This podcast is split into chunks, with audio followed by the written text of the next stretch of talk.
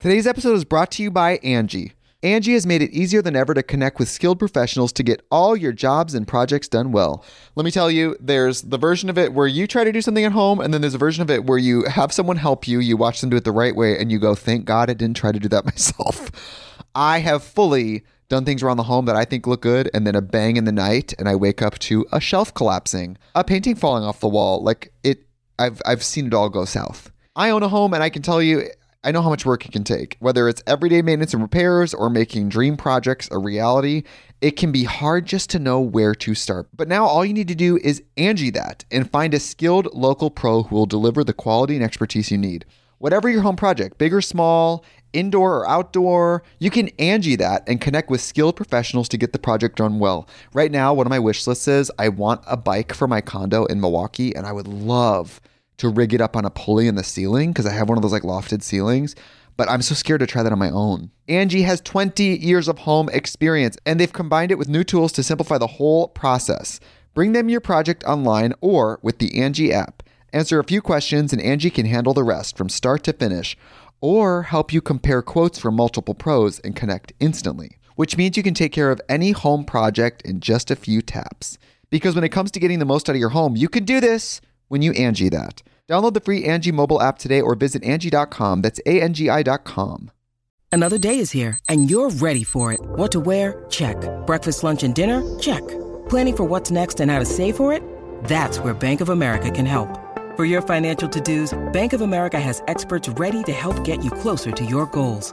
Get started at one of our local financial centers or 24-7 in our mobile banking app. Find a location near you at bankofamerica.com slash talk to us. What would you like the power to do? Mobile banking requires downloading the app and is only available for select devices. Message and data rates may apply. Bank of America and a member FDIC. Knockback, the retro and nostalgia podcast, is brought to you by, well, you. If you want to learn how to support our show, go to patreon.com slash laststandmedia.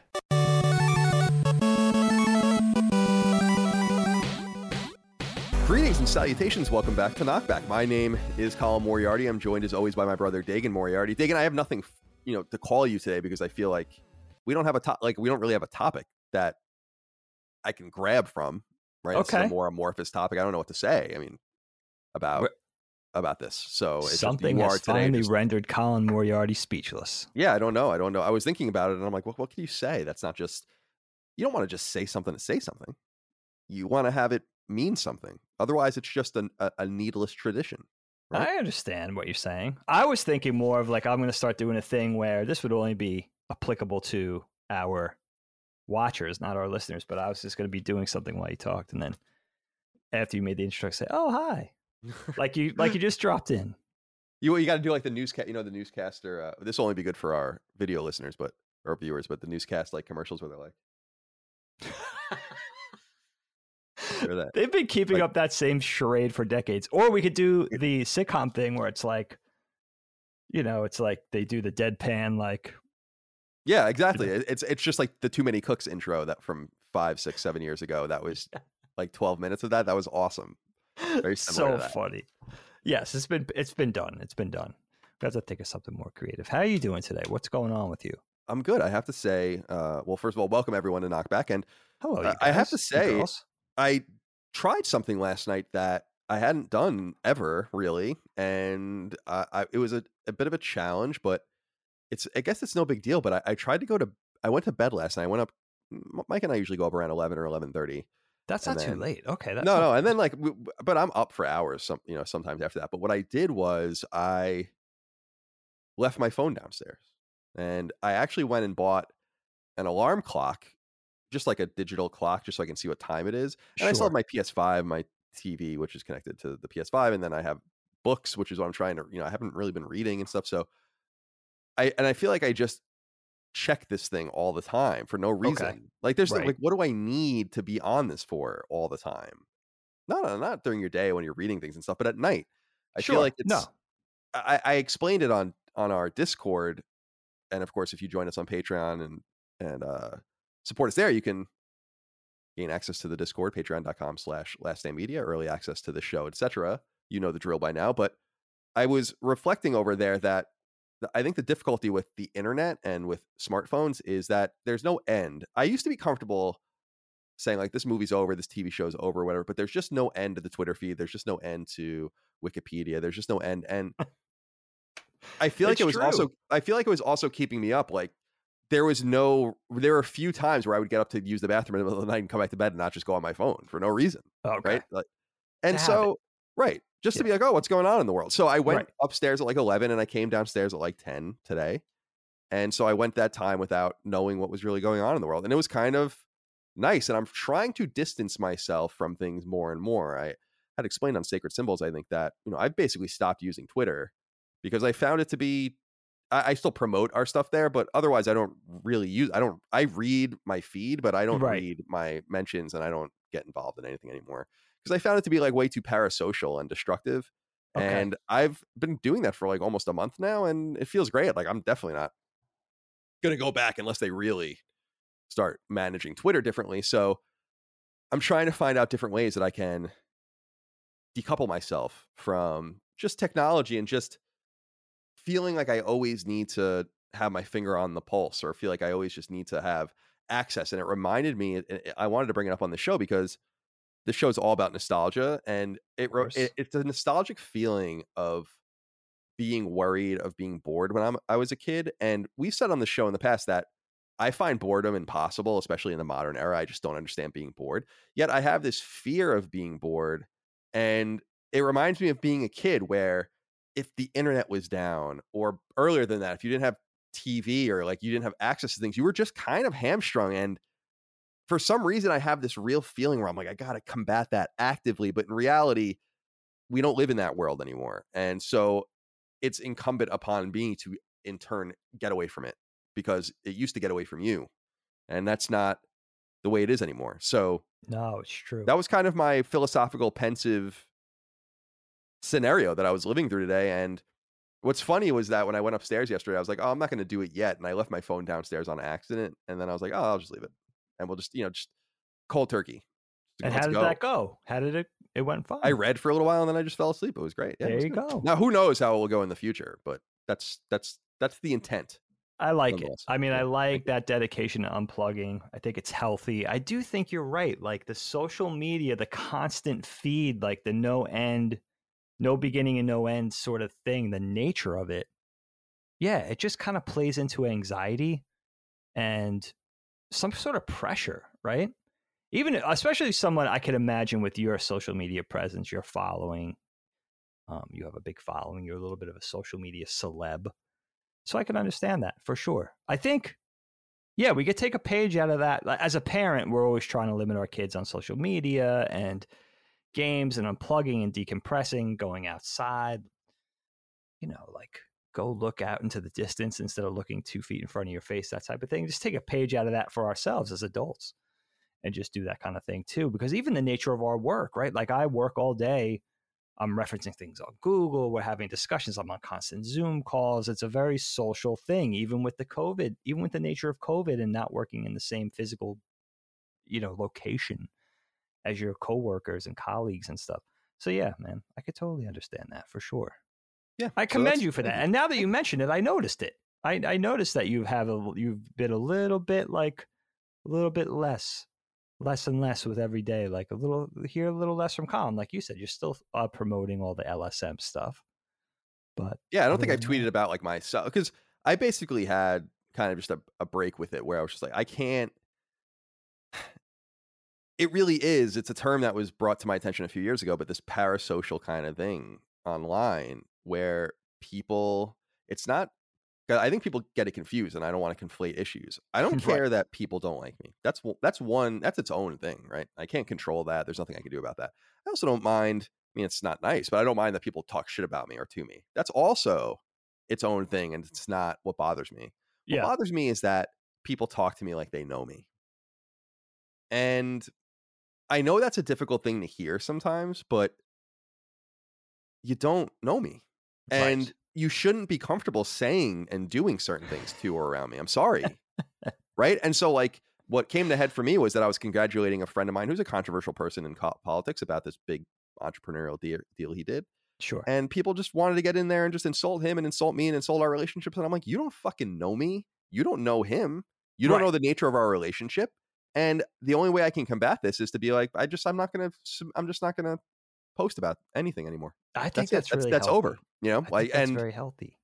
I'll be on, I'm on to- Discord. Again, we have Discord. We have thousands of people on our Discord. You have to be part of our Patreon to join it, but it keeps out the riffraff. And frankly, Yeah. even when the riffraff isn't kept out, Dustin and I have talked, we've removed people from our own paying, you know, not many, one uh, once in a while, like once in a blue moon, but you can't because some people think that they can pay and then insult you or try to get involved, right? And it's like, no, get, me- get up in front of that paywall, then you could do your thing. so yeah i feel like i had to be more proactive and i'm feeling like i'm just trying to take i, I really am an action oriented person even though i'm pretty passive and whatever in my life like i understand that i have to keep things in motion there's always something in motion in my life because i don't like static time wasted is just time wasted right like uh, I- there's a million things that- to, like that are being done around the house the pool and blah blah blah blah blah blah and it's like i always have to have something in play so i know something going something's going on this Yeah. just takes something out of play for me like it lessens my anxiety because when you tweet something or put something out there there's it's so annoying because people are so pedantic where it's like you can say anything and there's gonna be someone being like actually and so Oh, absolutely. and to me i'm just like nah at this point i'm just i find it a useful rss feed to engage with i read it Right. i don't go into my mentions i don't really have any mentions anymore because no one really tweets at me yeah. and then i just tweet out thing. and then i just tweet out our content and i've said before too that i really just i do feel like twitter is a good way to let people know you're still alive but tweeting our content doesn't really mean anything either like no we don't get any almost any traffic from that so Right. That's just a thing to remind people that are there that hey maybe you, there's something interesting here but what i've realized dagan is that i listen to so many people that don't engage in social media or don't engage much in social media the sam harrises and the lex fridmans and stuff where you hear from them once in a while but they're not like everyday doom scrolling on twitter and you realize that these people just do their own things and find their audiences naturally and you don't need to engage in this active way and i think that was something i was also worried about Mhm. and removing myself for the last month or so has not had any real negative effect or no negative anything. So that's all. I mean, that's awesome to hear, and I think it's really healthy what you're doing. Somebody of your station. It's interesting the way the nature of celebrity has changed with social media because I think it has removed or it has removed barriers. At least it's perceived that it's removed barriers. So people do feel like they know you, for instance, right? Just because they listen to your content or they've listened to you for a decade or so on your your you know from IGN to kind of funny to now like they feel like they know you and then they feel like they could be yeah you feel familiar you know what I mean? So it, it, it's almost like would they do that with a Johnny Depp? Would they do that with a you know whoever else whatever other uber celebrity there is? So yeah I think there's some level where it's perceived like social media celebrity seems like more accessible even though it really isn't you know what i mean? It- it- even though even though we and also like we interact with our audience too we build that into the content and all of that but yeah maybe it's just the fact of people remembering uh, most people do but that small smaller percentage of people remembering to abide by a certain set of manners or you know what i mean? Like you don't we're not neighbors we're not friends we're not we didn't grow up together we don't we probably never physically met face to face and uh, maybe that gets lost in the shuffle for some people maybe it's younger people i don't know but it's not we know that it's not just younger people from some of the toxic things that you have dealt with it is adults yeah that's what i'm saying like it's just it's it's it's not it's no insult to anyone sure it's no, no, just no. i love like casual interactions meeting people shaking hands taking pictures whatever we do when we're out and about but i realize that there's just always i have to remove i can't be normal I, i've just kind of realized that it's not like i can't walk or no one knows who i am in person i'm saying there are certain places that you just can't be normal if you're no, if you're known and i just can't interact with the world in a normal way yeah on social media so i just choose not to do that anymore i think it's smart dude. and it's been good. So anyway, that connects to me going phoneless and then trying to yeah, just try to get reconnected with a sort of uh more analog lifestyle. Going I off the grid. Give it like three more months. You'll be like in Wisconsin, some I couldn't imagine. I I, no I would say if satellite if satellite internet was good, it's not. But if it, if they get to a place where satellite internet was good, I would love to live off the grid because and not literally off the grid, but just be like I'm just living in the middle of nowhere and all I would need really all you need is great internet and you'll have everything. Like that that's all you need. Oh, so, like, you would- and you could even have solar panels and well That's the way it water and is. stuff. So all you would need is like to draw satellite internet, and- but it's just not very good. So I hear you on that. Why did I say Wisconsin? I meant Wyoming. Sorry, Wisconsiners. Milwaukeeers. Milwaukee, Milwaukee. So, Dig, uh, anything to uh, discuss before we go into our business here? No, the- you know, I was just getting aggravated this morning. I don't even know what dredged it up for me because it's something that happened last week. I, I just very brief. Please. I called a pizza place, Mm. okay, to order dinner. This was last week sometime. Now, Right. I'm thinking about averages. We've lived here for 10 years, so we've been basically customers of this pizza joint for the better part of a decade. Mm. And probably like what? In all fairness, probably purchase food from them like twice a month, right? So, first of all, you know, in New York, you know how that is. Normally, Long Island, the five boroughs, Manhattan, whatever, like you get to, you build a rapport with the people that work there, maybe the owner.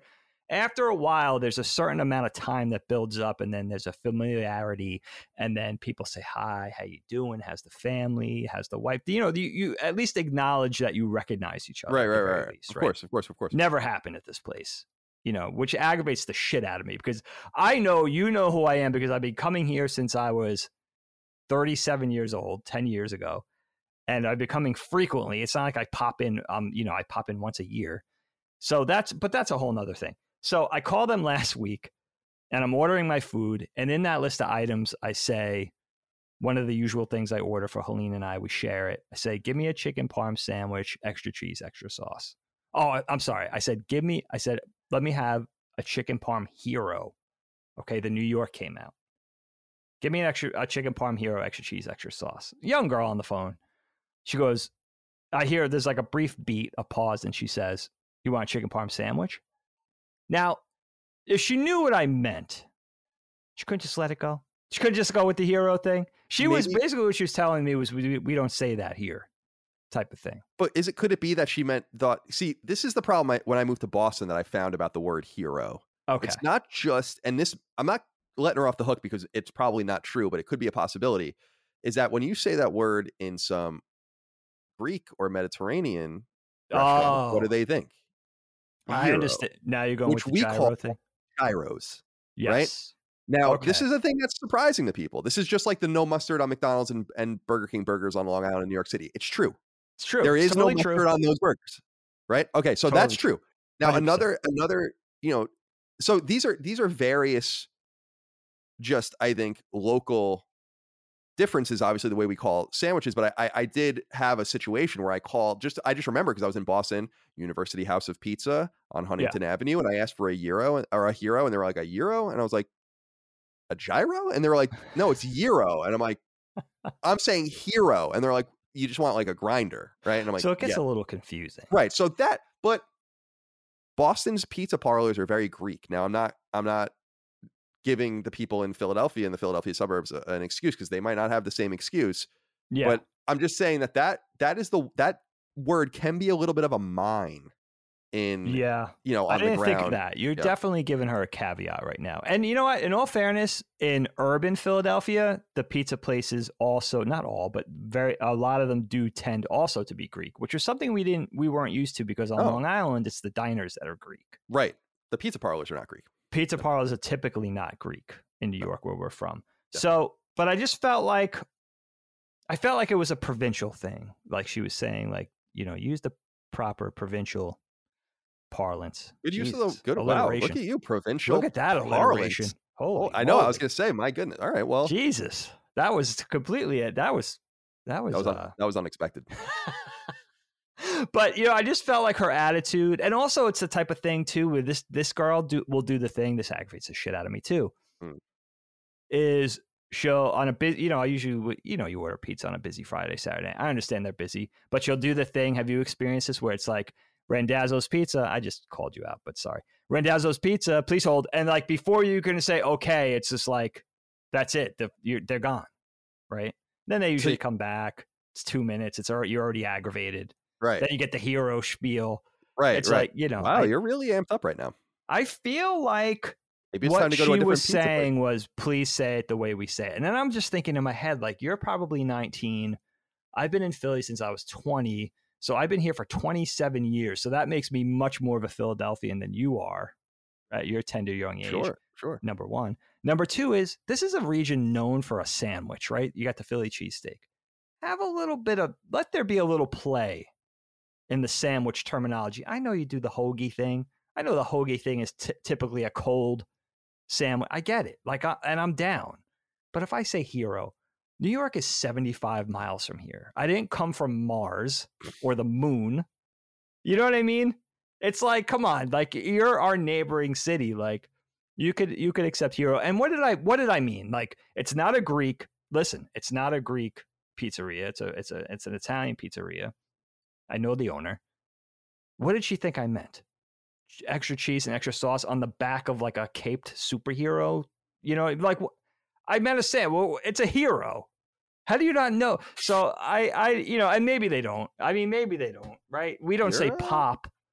And Oh upstate New York is really close to here, so we. But if we I, but if some, soda. but if someone said pop to me, I'd be like, okay. I mean, you're fucking crazy that you say that, but I'm gonna, I understand what you mean. And the pop thing is weird too because it's like Rhode Island, and then it skips over some places, and then it's like upstate New York, and then it skips out to like Wisconsin. It's very strange. And then also, I'll give you guys a little foreshadowing for a future conversation. We'll get into uh, because I don't think we've ever talked about this on the show.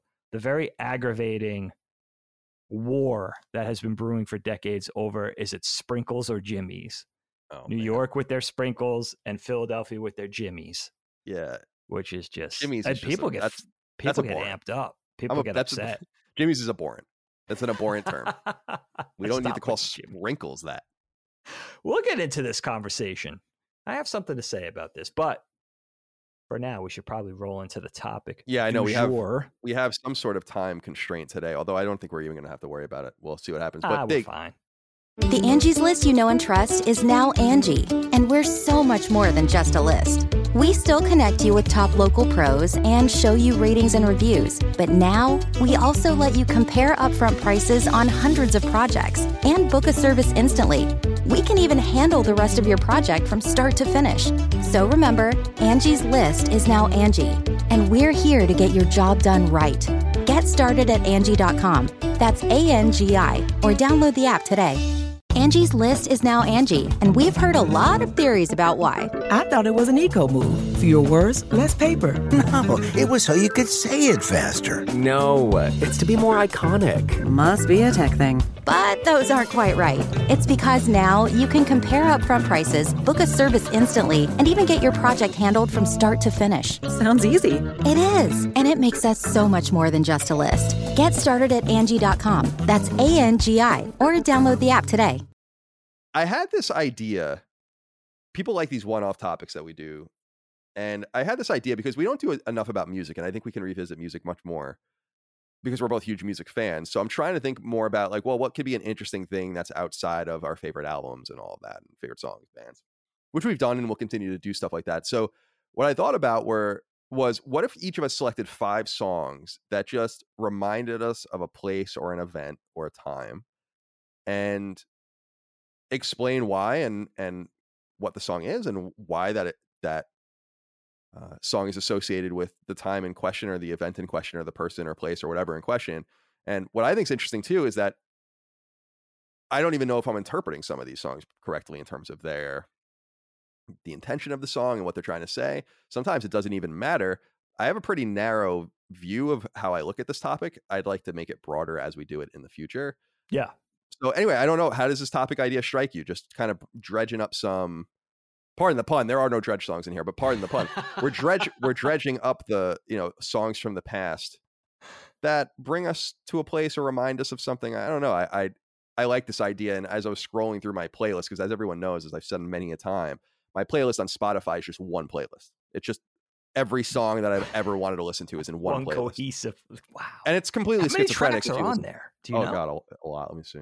I don't know if I can- Thousands? I oh, that many thousands. Yeah. Wow. Yeah, yeah, thousands. Yeah. That's incredible. So, and so I was just scrolling through it and things popped out to me. Now, I think I could scroll through it over and over and over again and then come up with like 50 more answers. So, I'm not saying that these are five songs. I want to be clear, at least in my interpretation. These are not five songs that I have the five greatest stories about Sure, or that are the five most poignant moments in my life. I don't even think I can talk about some of those songs and some of those moments and some of those events.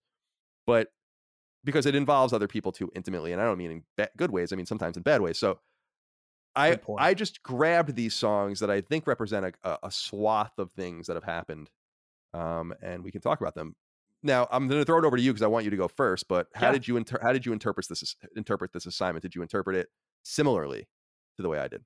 Yeah, I think so. I think we're on the same wavelength with that. I was really excited when you brought this one up because it's a fun one, and you know, it's it's automatically not your favorite albums, not necessarily favorite songs, but like those songs that transport you back in time, like you said, to a certain time, a certain place, certain memories.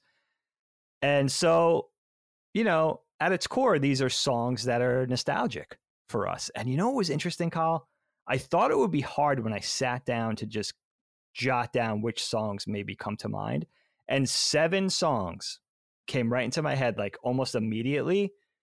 And they're all at different ages. And of course, two of them were relegated now to honorable mentions. And I chose the core five. But it was like it was it wasn't like a narrowing down or a vetting process at all. It was just like, oh, these yeah, it's these specific things, which are all very specific and I hope fun, mostly fun memories. And then, of course, I did what you did too, like those songs that were maybe a little more bittersweet or reminded you of some unfortunate memories, ex girlfriends, or things that happened in the family that were more like sour experiences, I would say. But for for me, just for pure nostalgia, it almost popped right into my head, which was really interesting, especially now where I, I just I think I need like geek ginkgo, you know, um my memory seems to be slipping a little bit in my old age. Ginkgo biloba. Little You don't hear too much. You don't hear too much about ginkgo biloba. I know what don't feel happened at ginkgo. It was very '90s. I feel like everyone was taking. Remember, Dad used to take like uh he used to go into Chinatown and get those like weird the little extract. tinctures. yeah, and he would just fucking shoot those things. He Yeah, but may what do still you- do that actually. I don't know what the hell his. That is. That is just a man of stories and mystery. He's an enigma in so many ways. I I Really don't is. What that was all about. But anyway, Dagan, I want you to uh, kick us off with the first of five songs. We've narrowed it down just to keep things, you know, just to keep things moving. Just keep And it moving. moving. By the way, total non sequitur. Before we get into this, though, what have, what have you been thinking about some of the um the Sopranos memes I've been sending you? But they're like Dude. Sopranos and other. It like so I sent you a Codec conversation of, the Metal Gear of- one yeah, yesterday. yeah. They're Where are those from? Are you making those? No, no, oh my god, no, I'm not making it. Oh, okay, there are meme those. geniuses. So I always say that memes are like a take a penny, leave a penny tray. Yeah. And I do make a meme and throw it in there. I don't I don't sign it. I don't do anything about it. And I've seen them circulate, right? So some of those some there's some memes out there that are pretty popular that are mine. Yeah. But but 99% of the time I take them from someone else. you know. Okay. That's the way But goes. I like the give and take. Yeah. That's very nice. Yeah, and that one actually uh, hit close to home, the one you sent yesterday, because I was in the supermarket parking lot walking from my car to the store, and it made me laugh. And I'm watching The Sopranos again, and we just got through with Metal Gear Solid 3. Go watch, you bastards. Um, sorry, about Man, some that. people are upset about that episode, I'll tell you. Yeah, Metal Gear? Metal Gear Metal Gear fans just oh, no, no, I don't want to say upset. Metal Gear fans, let's be honest, Metal Gear fans are annoying. right? they're just there there are just annoying fan bases. Dark Souls fans are annoying. There's just certain fan bases that are annoying. And they they're one of them now. I just didn't really know it until we did those two episodes. But I know it for sure now. now you know. Yeah. They're Proof there. positive. They're in there. know. Anyway, Dig, hit me with your uh, hit me with your first song here. Let's, All let's right, go so my first track, uh, I, I was excited to share this one with you, and actually my second, I think mine go in order, my five songs, and the f- the first two were from before you were born, so I thought this would be particularly fun to share. Now, song number one, a classic, Fleetwood Mac, "Dreams." Okay, and you may already know where I'm going with this, Kyle. This song, an iconic song, it was fun to do a little bit of research about this off of Fleetwood Mac's 1977 album Rumours, which was their 11th studio album already in 1977. Like Fleetwood Mac was around a long time. yeah, Makes me feel put- young. people were putting records out like crazy back then, man. It almost makes you Like yearly. there was there were- there could be money made there. Yeah, even in the '90s, like 311 was putting out a record every year, pretty much. It's it's That's a lot of work. that's all. It is a lot of work, but th- you could just tell how much things have changed, right? Mhm. In that in that regard. That anyway. So yeah, the great great great pull. I love Fleetwood Mac. This is a great one. And, you know, I didn't even real I knew Fleetwood Mac's iconic rock band, legendary, one of the most important this track in particular and many songs, but I didn't know that this is often cited as one of the greatest albums of all time. And I think last year Rolling Stone ranked it ranked um Rumours number 7 out of the top 500 albums of all time, which is pretty pretty crazy. The reason why this song is so memorable for me is because mom and dad played it a lot growing up in our house. This this album, Fleetwood Mac specifically, and a couple other bands, were really the soundtrack to the Moriarty household in the mid to late 70s and into the early to mid 80s. And mom and dad, the interesting thing about this was mom had her music that I found out very early on, very specific taste of music, right? She would, and she would play music out loud. Mom was a stay at home mom until I was 16 years old. So this was kind of the thing. You know, they had the beautiful Pioneer record player in the living room. So to set the scene, this was the room where we weren't really allowed unless there was company. White furniture, white couch, white love seat, glass coffee table, glass end tables, and like mom's sort of the decorations that were maybe a little more expensive, the Fabergé egg, the little marble tchotchkes, whatever. That was in the room. We weren't really allowed in there unless we were listening to music. And then in that case, we would get like the Frosty the Snowman soundtrack, and we had the giant headphones and we would plug it into the stereo. We would lay in there and listen and look at the look at the record sleeve or whatever. But she would listen to music while she was cleaning, while she was cooking, while she was preparing for guests to come over for the holidays. And so she would have things on mom's rotation would be like Christopher Cross, the Bee Gees, yeah. The yeah. Beatles, right? All that kind of stuff. And if dad was listening to music in the house, let's say he was listening to music down the basement, or maybe he was even listening to music on the stereo while he was helping mom get food ready or whatever, he would be the things in his rotation that I remember the most would be like Sabbath, Zeppelin, maybe Frank Zappa, right? But this album, Fleetwood Mac specifically, this album even more specifically, and this track were like a common bond for them. This was like their combo favorite. They both love Fleetwood Mac. And I both I remember them sort of digging it, like singing it together while they were going about their business. And it really I feel like it's crazy because if you date this song to when it came out, when the record came out, I could have been as early as 3 years old, all the way up until maybe 7. So, and it could have been that entire time because I think they tended to listen to the same music year after year. Like they just had their old standbys, their old go tos, and their favorites. And this was the major one. Like I could definitely see in my mind's eye, like mom with the Windex and the lemon pledge, cleaning the house, cleaning the dining room that was across from the living room and dancing around. And the same thing with dad. Like he really enjoyed this album too, even down to like the specific. You guys could go look at the album art, like the illustration on the cover. Very, very iconic, very, very nostalgic memory for me. And even more so, like there were other songs in their Fleetwood Mac rotation. We think of iconic songs. Don't stop. Go your own way was another huge one. Um, you make loving fun, whatever. And I, I have old favorites for Fleetwood Mac. Like I love Gypsy. I love Everywhere.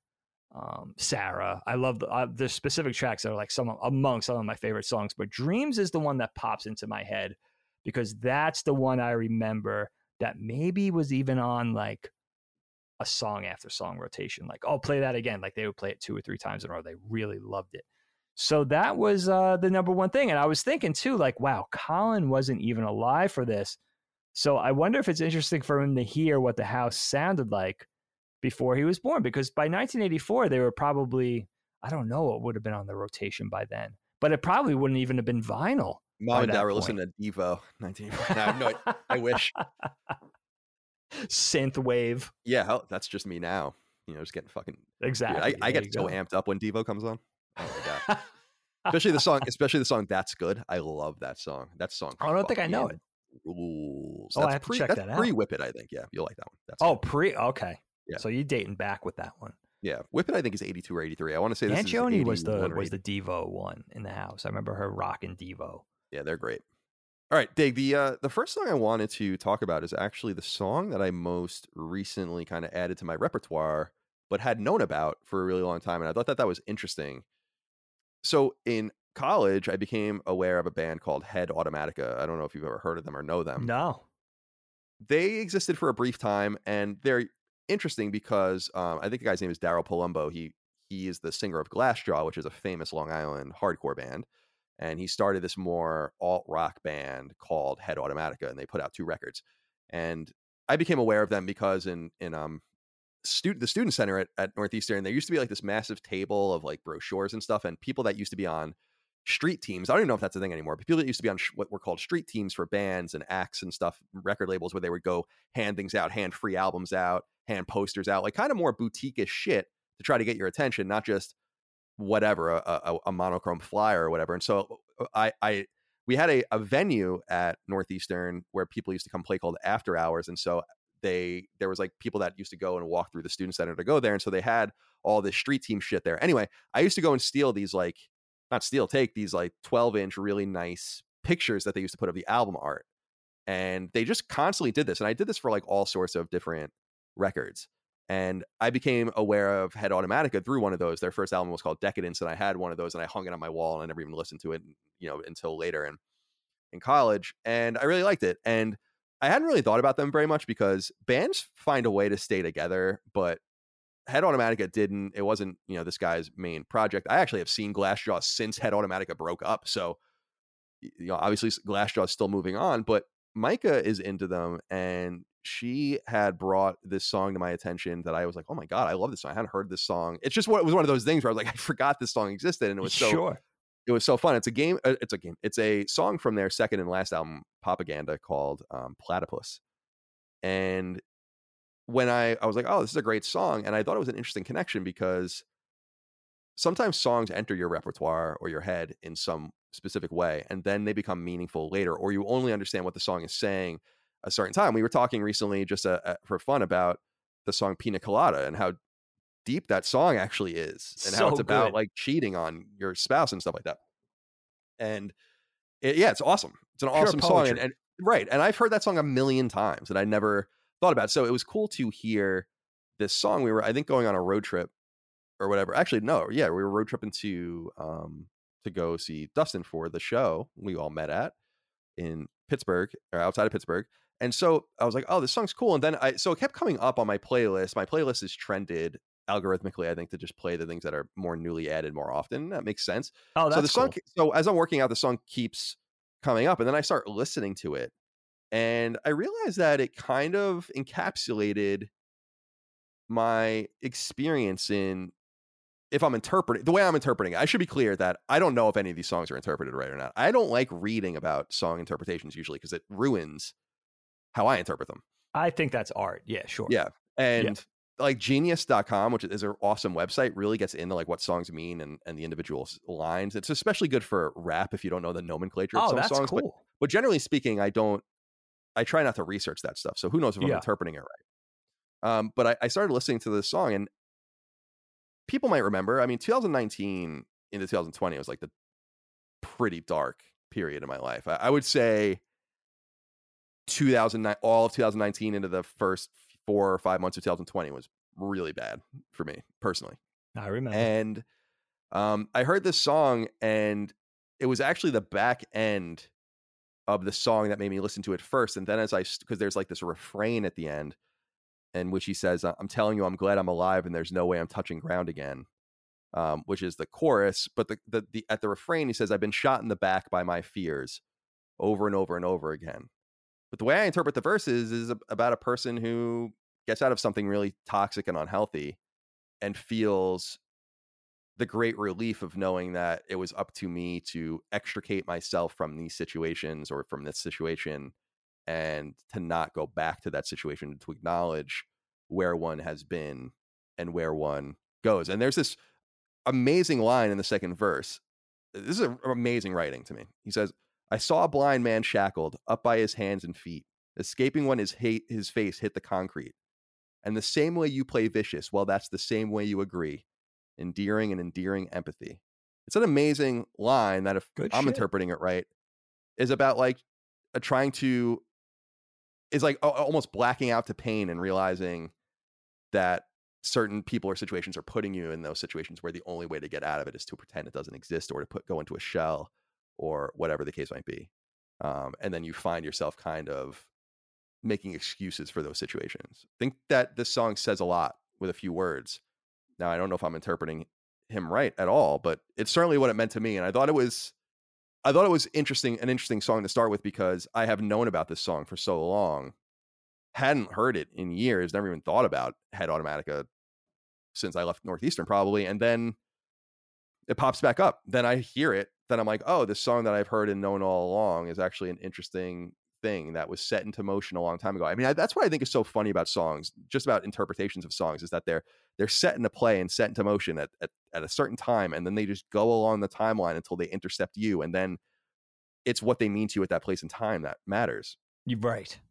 So I really highly recommend this song uh, by Head Automatica called Platypus, and um, I'm telling you, I'm glad I'm alive, and there's no way I'm touching ground again, as he says, and and I can relate. So, yeah, that's my Super first song. cool, man. I think you're going to put this one on a lot of people's radar. This isn't a common song.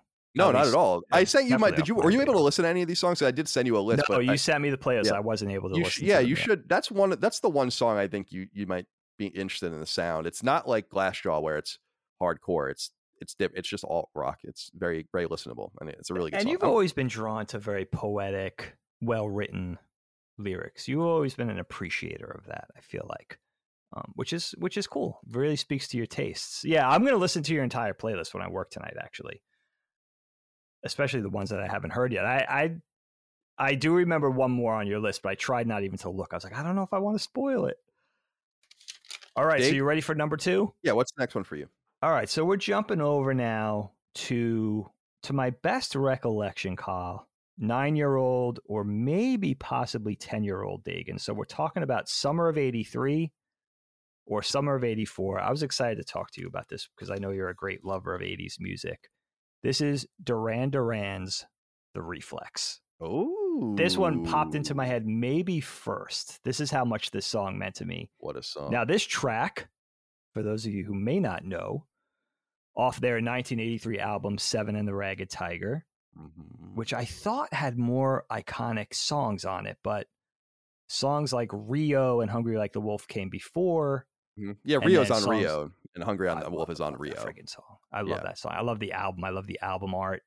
Oh yeah, the album art's. I mean, there's Oh, a lot of there's a lot of good stuff on there. It's Um, iconic. I agree. That might be the iconic Duran Duran album, but we're going a year, I think a year later, because Rio, I believe, was 82. And then songs that I really love, like Wild Boys, came later, like in 84, I believe. But Duran Duran, I want to talk about a little bit, but this is the first song, Kyle, that I remember getting really purely obsessed with, which is an interesting memory because I was already nine or 10, but I can't think of a song before that that I was so transfixed by. It's such a it's such a vivid memory for me. I would wait longingly for this song to play on the radio in the summer of 83 or 84, I forget which one. And I was either 9 or 10 as I said, and it was that tender age. Here's why. It was probably the last time in my life where I was really glued to the radio in order to hear something I liked because by the time I was 9 or 10 at the time, it was just before in a very 80s sense that I would be of the age to get my first boombox, nice boombox with a dual cassette or the nice stereo so I could then go out and purchase my own music on vinyl or cassette and listen to what I want and when I want. This was right before that. And there was a very clear line of demarcation. This is probably like a year or maybe a year and a half before I got my first boombox, was uh, which was like this kind of fancy-ish boombox with detachable speakers that I thought was so cool. But the speakers could only go like three feet on each side. But I felt like it was almost like a boombox, but it felt like a little like a stereo. So I felt like hot shit. But the first radios that we probably got at that age, my generation, Gen Xers, were probably our clock radios, right? That was mm. probably the first thing, which usually weren't fancy enough to have a cassette deck. They were just like you would tune the radio. They would be pretty poorly, you know, the, even the radio reception wasn't wasn't that great on them. But I specifically remember this song, like waiting for it to come on the radio and finding it so catchy and cool. And, you know, it would be like the music and the soundtrack to car rides back and forth to Little League or journeying out to grandma's for Sunday dinner. And I remember this is a very specific memory that I have. And Dana may remember this too, because she might have been there with me. I'm sure I'm sure guys like John and my friend Tommy were there with me. We would take a dip in our pools in the summertime, and then we would lay out on our towels on the driveway, on the hot driveway, and just bake in the sun. And I didn't have my own boombox, but what I did have was dad's like crappy old 70s boombox that he kept in the garage to listen to music when he was doing his woodworking and stuff.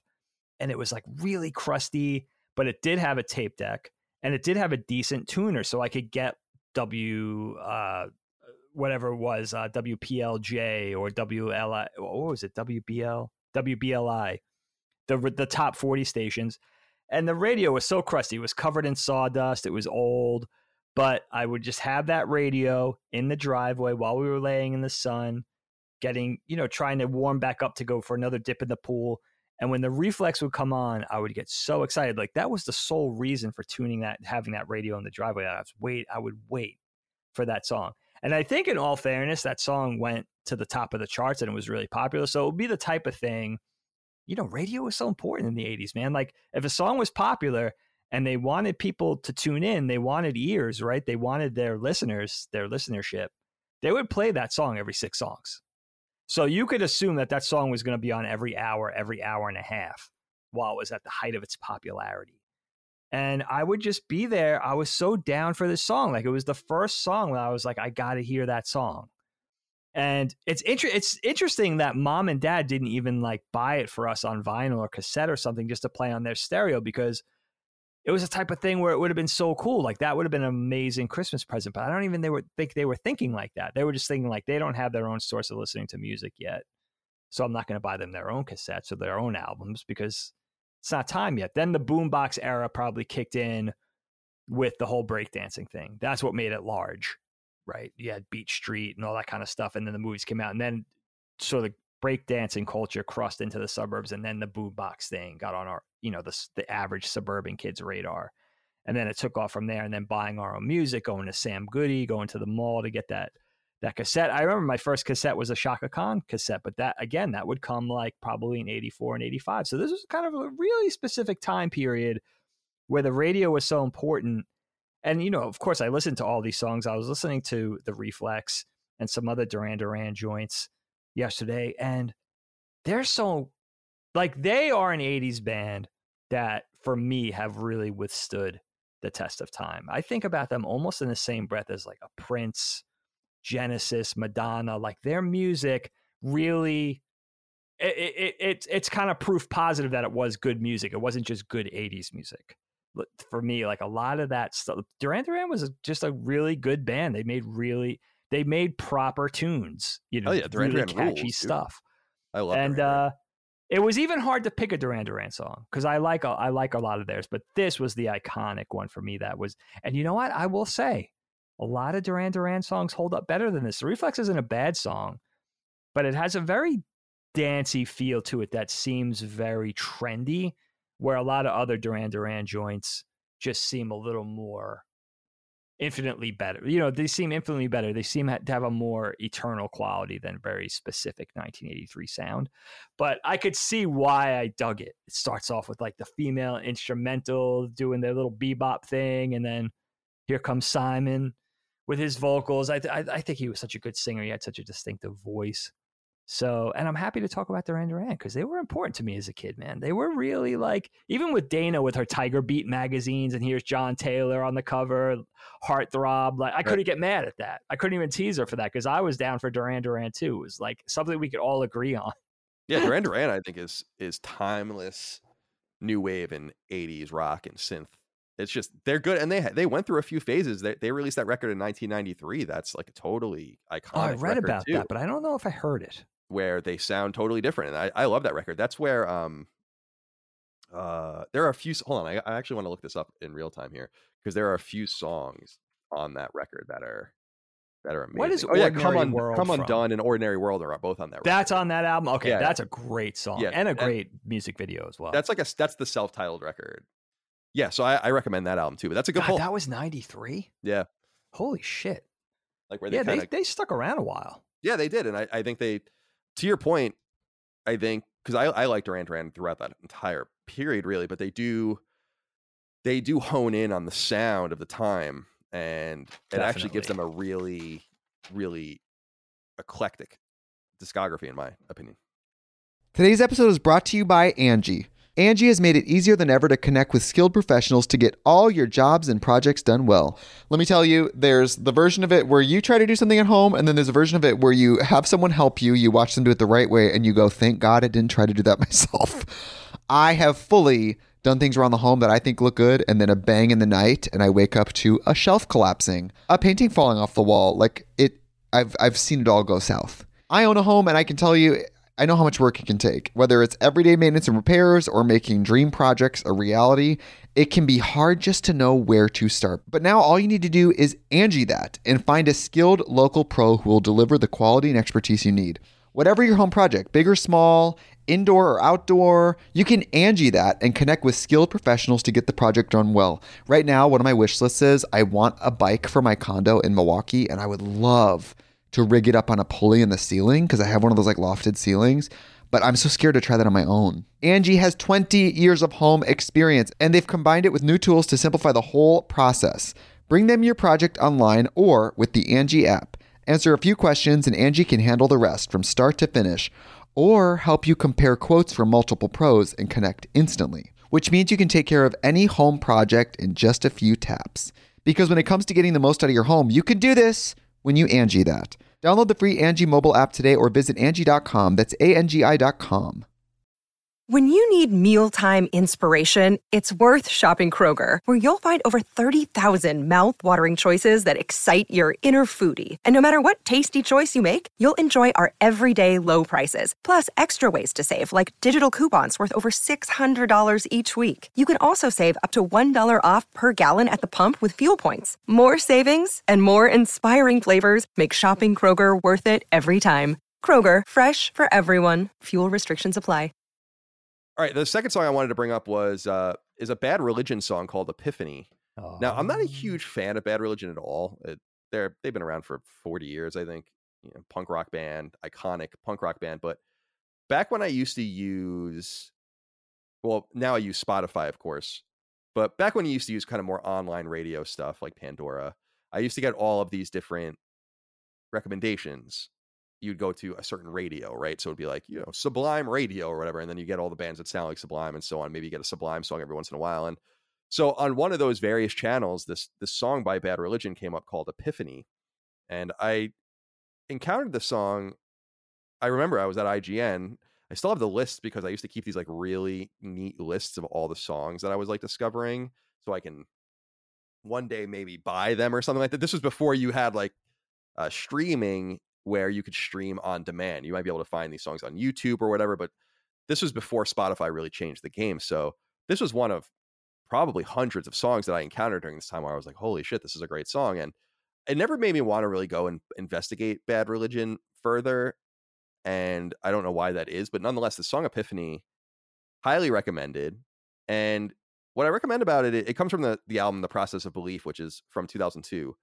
And the song is about, in my opinion, and, and again, eh, the song is about how there is nothing there eh, is about oblivion i guess about death and and understanding i think in a deep way at least inside some of us and certainly inside of me this it's not a hopelessness or a despair it's like this acceptance that there's there's nothing to it and he says in the beginning a, new age of reason brain treason to trick the mind what good is searching if nothing's there to find and i really like this idea of banging your head against the wall to find some meaning or discovery and never coming and finding it at the end. He says, Come forth, bear witness, see the profit from your loss, beg for forgiveness only after you tally the cost.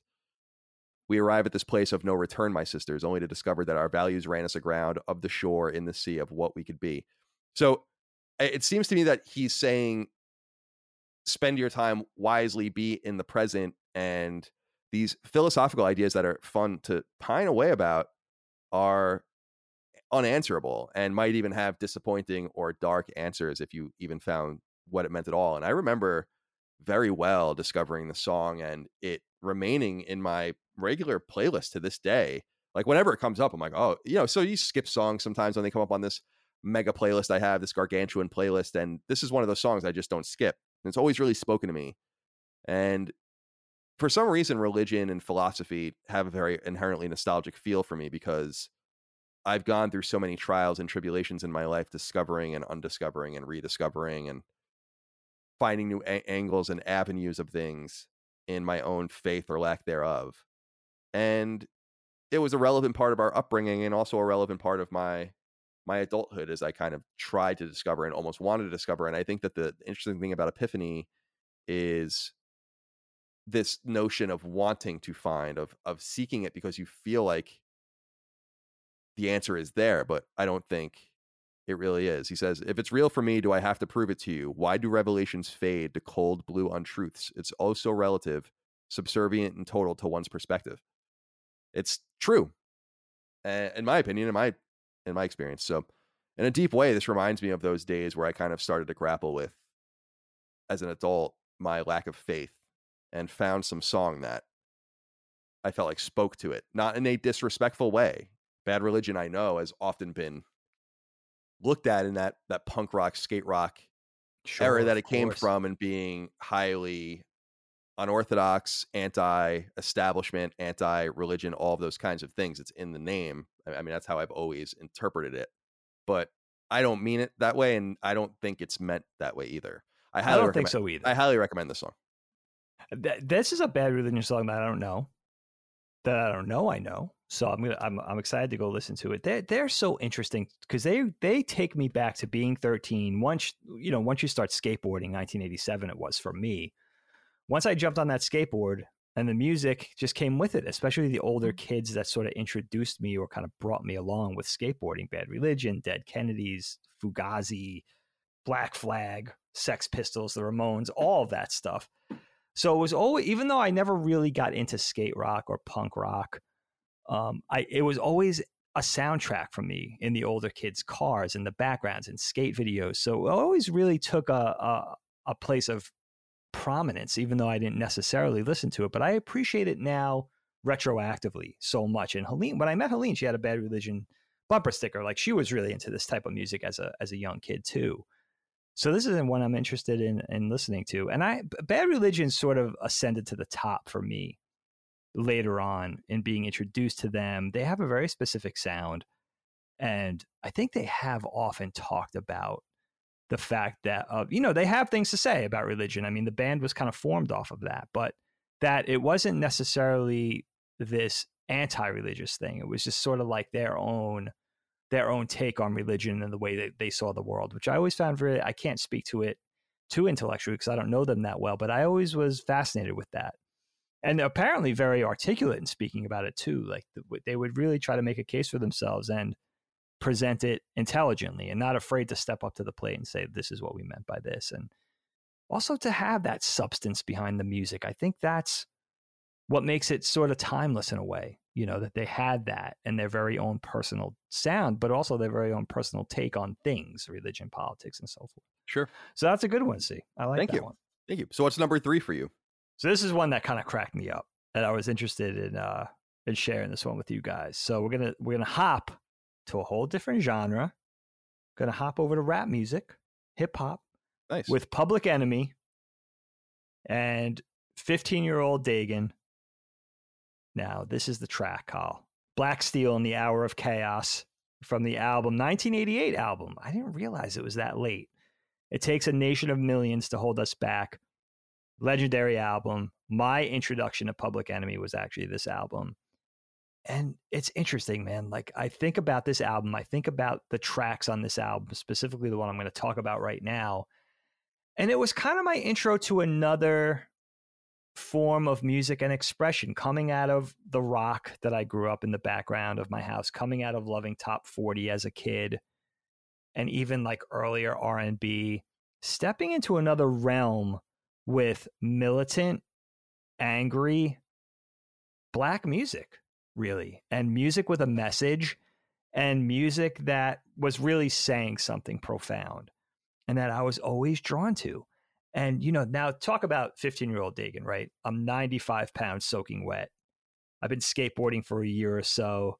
I got the corniest gear, no color coordination, just as garish as possible, right? I got my paint splattered Chuck Taylors and ridiculous shorts and my bad boy club painter's cap with the bill flipped up and just some kind of goofy vision streetwear shirt. And I'm rocking this Public Enemy album. Uh, on its face, it makes completely no sense. Why was I drawn to it? Why did I love it so much? Why did the the meaning behind the music mean so much to me? It's actually funny to think about those memories and also to think about what our family, especially the older people in the family's perception must have been. Must have been. I'm, you know, this little white kid from the suburbs. Let's be honest. But mm. it always fascinated me, and it always really struck a chord with me. And even though it's funny to think back, it, I'm no different today. Like that's just the person that I am. Like racial issues and racial injustice and all that kind of stuff really just ignites a fire in me. I, I, it just speaks to who I am. It just speaks to the very fabric woven in me. I don't know what it is. I can't even articulate it. We've talked about it on the show before. But this was really Chuck D and Flavor Flav and Terminator X and this album really was my introduction to that. If I think about it. Now there were other things going on in rap music with KRS-One and Boogie Down Productions and some other entities that were instrumental in this whole movement of, of rap music that later came on and sort of evolved to the West Coast stuff that we would know with NWA and the DOC and Dr. Dre and everything like that. But this was really a very East Coast based sort of form of hip hop that was a little more militant, a little more angry. Public Enemy is also from Long Island, which mm-hmm. which is always something that's very important for me to remember. And I just remember I have a very funny memory now. This was the summer of 88 because the June the, the album came out in June of 88. So I must have had this late in the summer. And I took a trip with grandma and grandpa and Aunt Joni to visit our family in Nashua, New Hampshire. So grandma's cousin Anna who we just called cousin Anna, lived in Nashua, and they would the family would go up to the White Mountains and and visit them, and they lived in a very rural pocket. Cousin Anna and her husband Gene. It was really beautiful, picturesque, beautiful ponds and lakes and nice fishing. Aunt Joni really enjoyed that aspect of it. And then you had well, nearby to Nashua, you had all the shopping outlets. So all the stores had their outlets, their discount outlets, giant shopping outlet malls. And so we would visit for, I went up there with grandma and grandpa and Aunt Joni for a week. And this was what I was playing. I had the cassette. I had already kind of moved on to buying my own music. I had my little boom box in my room and I was buying my cassette. And this was one of the cassettes I wore out, one of my early cassettes. And I brought it along with me on the trip. And Aunt Joni humored me. And I would play this in the car with her. And she wasn't, although Aunt Joni was kind of my proxy to to urban New York because she's the one who used to bring me to Met games. She's the one who her longtime boyfriend lived in Astoria or Jackson Heights in Queens. So she would bring me into into there, and I got a taste of what the city felt like. Now, Grandpa also had a shop. He had his hair salon in New York, and he brought me into Manhattan. But Aunt Joni was a big part of that, introducing me to urban New York as well. And although she she was really into disco when she was young, but she didn't really like rap music. But she humored me. She let me play this, and it wasn't just rap. I mean, this is angry white, you know, angry black music. And I remember her just listening to it, maybe chuckling and letting me letting me play it in the car, and I would bump it with the windows down. And it was such a great memory and such a goofy. It might, I must have looked so goofy, but it, really the music meant something to me. And let me just do a little karaoke here for you, Kyle. Please. The lyrics.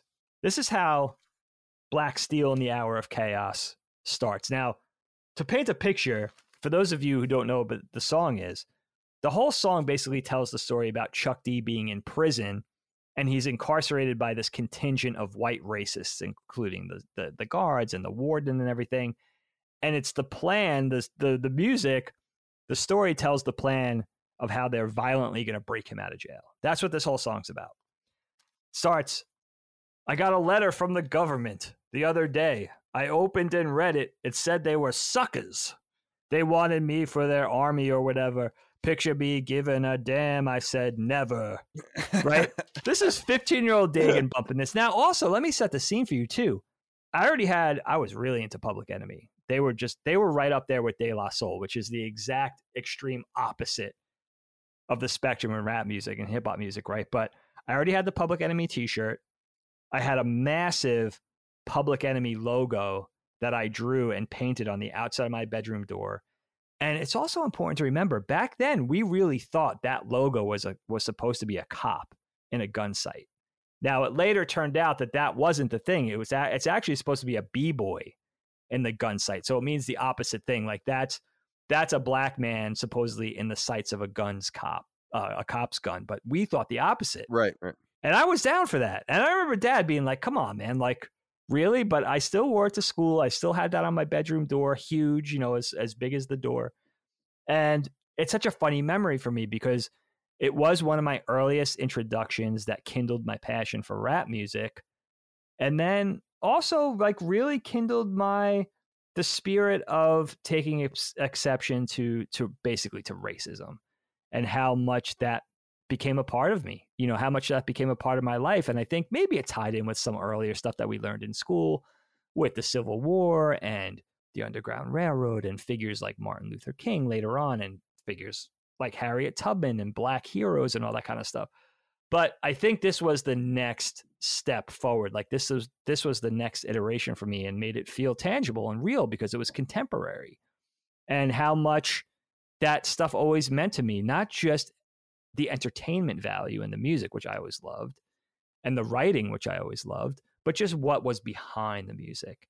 And uh, even though it's a it's kind of a comedic memory, and poor Aunt Joni, right, and poor Grandma and Grandpa, I think that wh- why I got away with that was we took two cars up to New Hampshire from Long Island, so I was just with Aunt Joni, so we could kind of have fun and do that. But if I was with Grandma and Grandpa, I wouldn't be able to play that. Yeah, of course. That not. tape in the car, you know. So that was a very specific late '80s you know, mid teens, early hip hop, early rap music memory for me. And kind of kind of cool that Chuck D is still around. He's still relevant, still very articulate, still doing great music. Same with Flava. And uh, you know, I you know, Public Enemy, very important, very important band for me. So the third song I wanted to bring up Yeah. for my list here is a song by a man called Washed Out, Ernest Green Jr. is his Hmm. real name, but his he goes by Washed Out, and it's a song that I really love called "Feel It All Around." Now, people, the thing I was looking up was when I discovered this, I wanted to make sure I had the right date, and I do. This is the theme song to the show Portlandia, which I love. I love that show. Oh, that okay. show is hysterical, and I had never seen it before. So in 2011, it was on, and I was in living in San Francisco with Greg, and I remember very clearly hearing this song. I was like at the kitchen table, and I'm like, "What is that song?"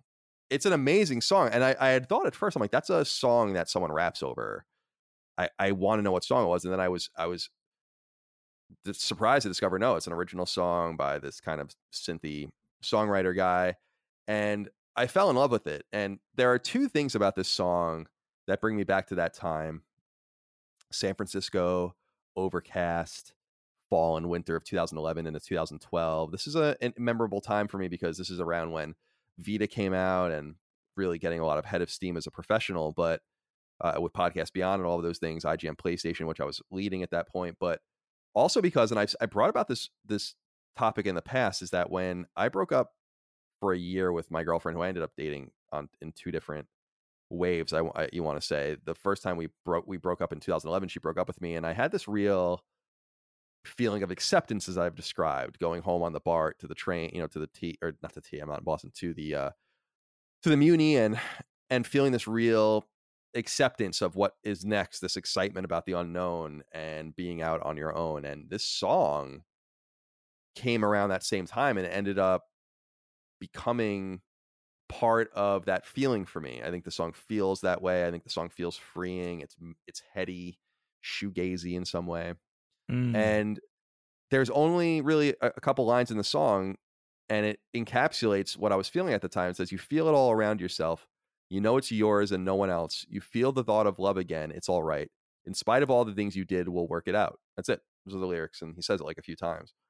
And I just felt that in my own mind, like uh, regardless of what he meant when he was writing, and it felt to me, I interpreted it as like it's it's almost like myself speaking to myself and understanding that things end and things begin to embrace the change and to embrace the unknown and that's very unlike me and that 2011 and 2012 period is very memorable in my life because that was one that really was unorthodox and strange for me in the way I I didn't do anything wrong or anything, but just in the way I comported myself. I, I, was dating different girls and I was I was going out a lot and I was spending money and I was doing it, it was a very strange time. But I this song still makes me feel, even though that none of that added up to anything, the song still brings me back and reminds me of that that freeing era. And it reminds me of seeing Portlandia for the first time and how hysterical I thought that show was. And I had just gotten, I had skin cancer, as people might remember if you're with me a long, long time ago. I always I forget that. Oh, yeah. I have scars on my nose.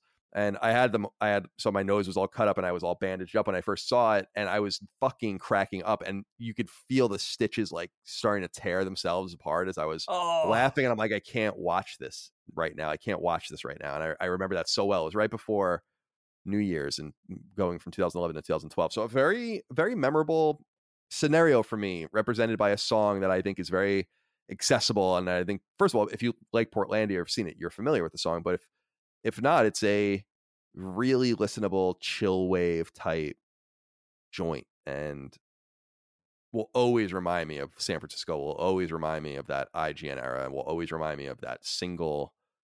I've been single in my adult life in, in waves, and that that specific era where things felt all right. You know, as he says, we'll work it out. Like it felt that's so unlike Colin. You know, I'll I'll never forget that. I don't know what I was even thinking, but but it happened. So, Dig, what's uh what's number four for you on your list? I, I have to watch Portlandia. I've seen oh, very dude, little so of that show. You'd love that show. That's really a great one for me to watch. That's something new. I'm always thinking like, what can I go back and watch that I missed? Having covered a lot of ground with Knockback, fortunately. But that's a great one. And also, I was wondering if we would get some media in there, like would we, would we get a theme song in there? Because I don't have one. So that's kind of cool. Yeah, Portlandia's is good, and just total non sequitur. But I've been watching yeah. your your favorite or one of your favorites, uh, Trailer Park Boys, as I'm I'm now in the ah. I'm now in the fifth season, and it's just so funny. So, I binged the hell out of that show last year. I, I sent you the the one with I saw the episode with Conky the doll, and I was like dying. I was dying. I was like absolutely dying. I couldn't even believe it. It's so good. Like I feel like it, there's not enough appreciation. We'll we'll get to Trailer. Yeah, definitely. We'll we'll go there. There's a lot to cover. A lot of ground to cover. Dig song four for you. All right, so let's skip ahead only a year or so to 16 year old Dagan. This is definitely a band I've spoken or a group, a music musical group that I've spoken to in the past, but I had to put it in here because this memory is so profound for me. And that's the Supremes 1967 song called Reflections. If I remember correctly, I think they do use this song as a theme song, actually, interestingly enough, for that show China Beach, which I've never seen. But I've only ever heard that because I love this album so much and I, I love this specific track so much. Now, I first heard this, to my best recollection, it was 89 or 90. And I got it, I first heard it off of a, a sort of um, an album that was a compilation of various Supremes tracks over the years. Which here's the story behind that. Now, Aunt Joni, our Aunt Joni, who's still one of my great friends in life, our mom's younger sister, of course. She in the column was a little kid, but in the late 80s to maybe it was 1990. I should have asked her because I just saw her two days ago. But she, Aunt Joni, decided that she was going to move from Long Island to Hawaii and she just wanted a change of scenery. She wanted, I think she had already been there for vacation with grandma and grandpa. She kind of fell in love with it and she wanted to live somewhere new and go on an adventure and try something. So she put this big plan together to move from Long Island to Hawaii. And it was a big thing. It was a big thing in our family. I remember seeing her off at the airport. And it was an emotional thing, but we were also excited and happy for her. I guess in the back of our heads, too, we thought, like, this is proof positive that we're definitely going to visit Hawaii. So this is kind of awesome. Right. And she stayed for a couple of few years. She didn't stay long. She ended up coming back. But what happened with me is I was very close to Aunt Joni, and she had her prized stereo. It was either a Pioneer or a Kenwood, but this was like a badass stereo, complete stereo, complete with like glass cabinet, big, beautiful speakers, a graphic equalizer, turntable, dual cassette. Like this was a monster, right? It was beautiful. And of course, I had this small little boom box with the detachable speakers. I thought that was badass, but now this was going to replace that. And she's like, "Yeah, I'm going to give this to you because I can't take it. I'm not going to take it to Hawaii. It's too much of a it's too much of a burden." So she gave me her her stereo, which I was so excited about. And I remember having a place of honor in my bedroom in Brookhaven, and that's where I would bump all my albums. I was early into hip hop. I was buying hip hop on vinyl at that time, and I had all my cassettes. But the icing on the cake was that she accidentally left this cassette in the stereo in one of the tape decks, and it was this Supremes compilation. And I really, really wasn't familiar with the genre of music. I wasn't familiar with the Supremes necessarily. I wasn't familiar with Diana Ross or Motown. I think the most we got was like, you know, listening to the Four Tops because it was so popular, or Kool and the Gang was on the top 40 charts or whatever growing up. But this was a really distinctive moment in my life because I realized that not only did I enjoy the Supremes proper, and you know, looking at the liner notes and the cassette and everything like that, like falling a little bit in love with like 19 year old Diana Ross, which I had a little bit of a crush on. Sure. At that time as a 16 year old. But no doubt. I think what what it did, Kyle, was it turned my ear to music with female vocalists. It was the first time I was like, oh, this is a this is a thing, you know, like it speaks to me a little more or it spoke to me a little more when a, when a female was singing, whether it's that sort of attraction, being a you know a straight male, I don't know, but something that really resonated and sort of brought me around to being attracted to music with female vocals. And I remember shortly thereafter is when I found the Sundays and Sonic Youth and MC Lyte and the Breeders and Heart you know, so all the, and I remember like going out and buying a Heart album on vinyl. I think John did too. Like it was just something that really. Heart rocks, dude. oh, it's so good. Oh, so some of my favorite music still is like classic Heart. But realizing like, oh, I really like this, almost like finding hip hop a similar thing. It's like, I really like, I really enjoy listening to music with female vocals. I find it even a notch above everything else. And I think it really started with the Supremes which is really interesting in that it was just this little twist of fate because Aunt Joni accidentally left the Supremes album in her in her stereo cabinet.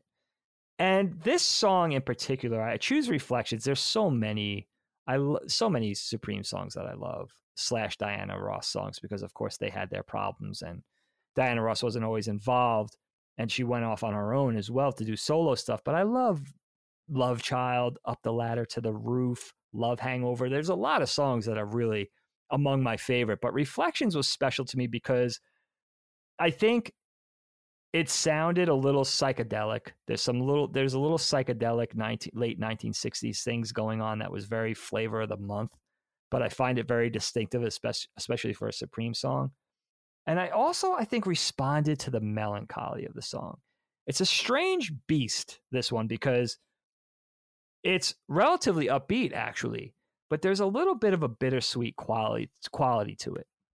It's catchy, but I also like that it's emotional and a little raw. The lyrics that she's singing about this unrequited love or this breakup or being wronged romantically, it's soulful. And I think it really was the track that turned me on to music that felt that resonated on a soulful level, on an emotional level, even if it was kind of fun to listen to and catchy and upbeat. And it had that psychedelic thing that almost even sounded like a video game. I think I just took that whole thing and just blended it into like, I, I really enjoy this sound. And uh, yeah, it's a great memory. For, and I do wonder, like, had that cassette not been in that stereo, who knows?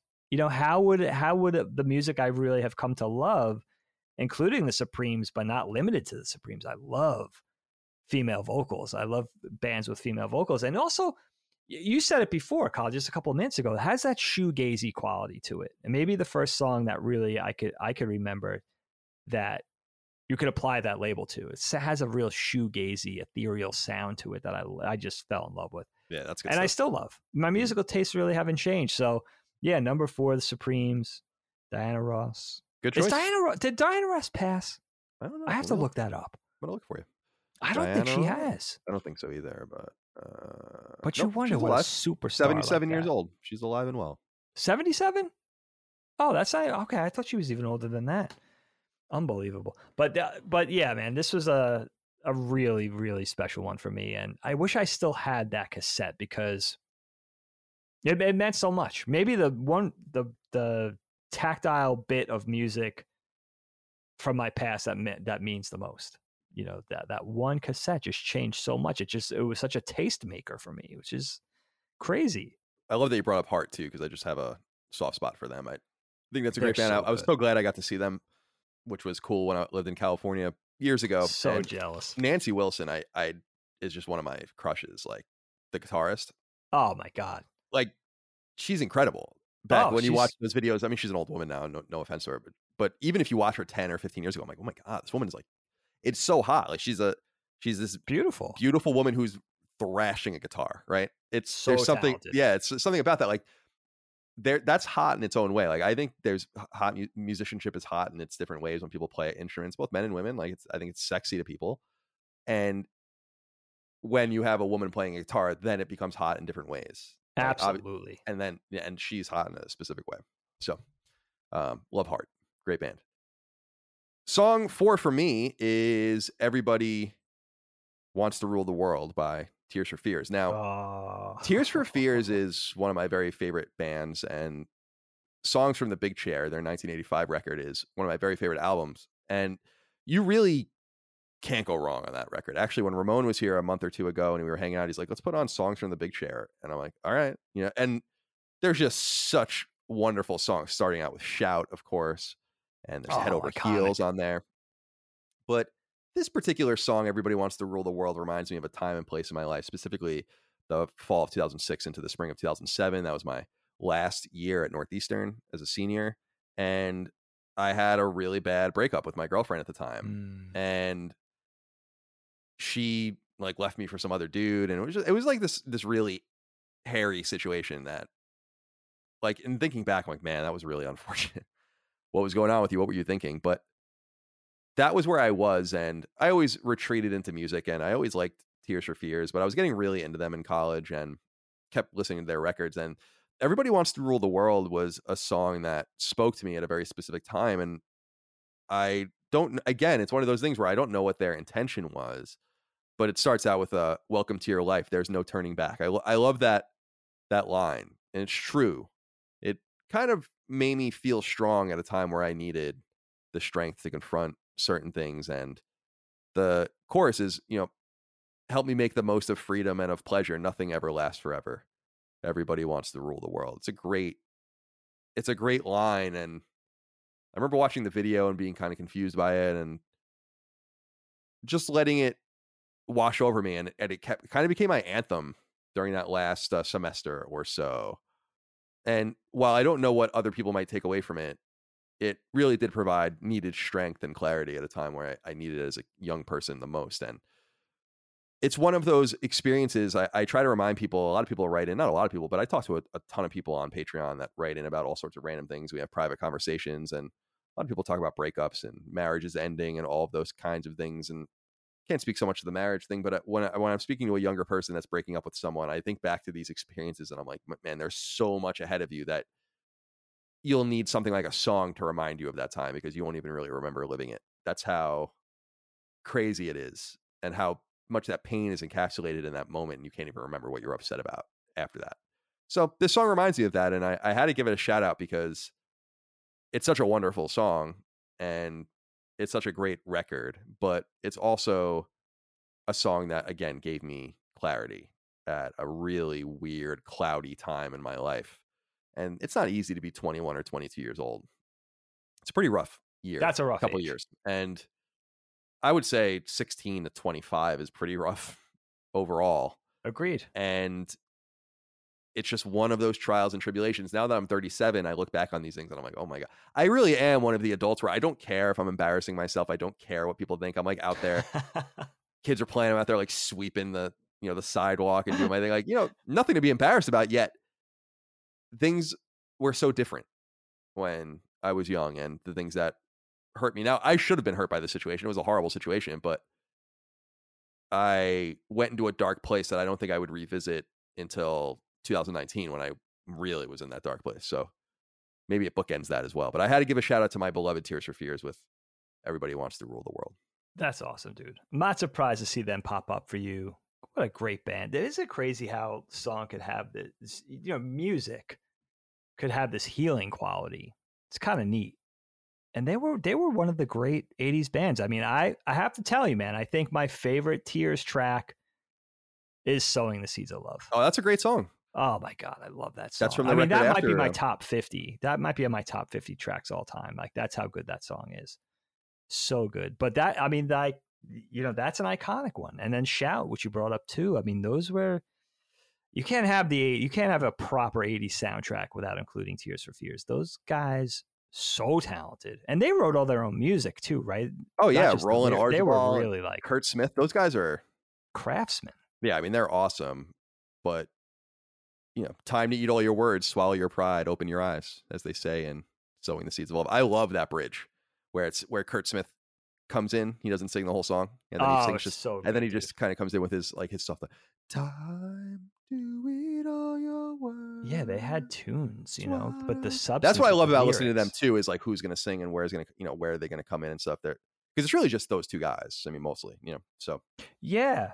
And a very they're weird because they have a very accessible quality to the music. It feels top 40, but there's a lot of substance behind it. It's sort of like coming out of the era of Pink Floyd, and Pink Floyd was still doing great music in the 80s, Okay. but carrying on that tradition of having the tunes coupled with the substantive lyrics, the well written, you know what I mean? Like that's a very there's not a lot of bands that did that. I'm I'm realizing more and more that Prince really did that more than I ever imagined because he was such a character and he was yeah, such he a, was.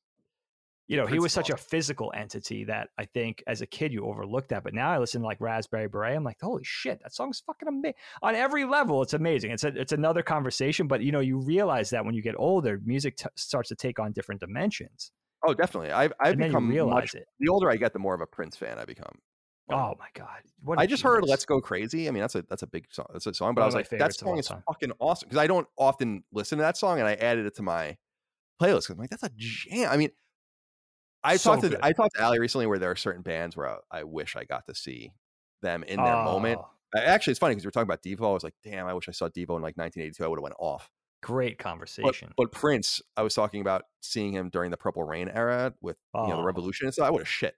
They would have you been. imagine Can you imagine the stagecraft and like all like how amazing that show must have been? what a Just- performer but the music behind it was he wasn't just that you know that's why we're still talking about that dude like oh my god he's a he's a next level genius and we already realized that but no it's the next level it's like it almost feels like maybe it's just me becoming con. I've been into music my whole life. Like I, I really feel like it wasn't until Prince died that people really truly. no i think that's absolutely true i think you're right and I think it's because that. we were robbed of like probably another ten or twenty years of potential. It's too Right. bad. It's why I, I'm glad people like Elton John are going going away before they die. Right, where it's like it's a farewell tour. At least you know what you're getting into. Where Billy Joel tried to do the same thing. I think he's still playing, but I'm glad I I got to see Elton John before point. I got to see Elton John. I mean, that was awesome before, you know, before that all went down. I saw him at Caesar's Palace with like a thousand people. I mean, that's a small ass venue. that's insane that's elton john yeah and you'll always be able to talk about that you was ex- I was like, I couldn't believe it. I was like, this is Elton John's playing like in this small ass venue every so day. cool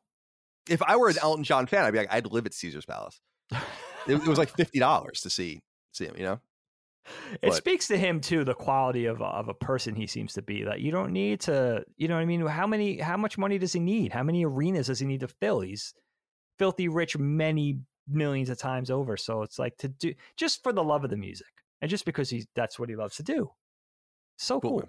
Well, let's go into that song number five. Last but not least, unless it is. yeah this is a good one for me this is really one even one of the the songs maybe even more so than my other four that really takes me back to a very specific time and place very nostalgic i could taste the air i could smell what it smells like i could i could feel what it feels like and 19 year old dagan my last year on long island actually souls of mischief 93 Till Infinity.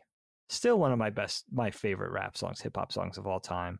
Off of their 1993 album, also titled 93 Till Infinity, their debut uh, studio album.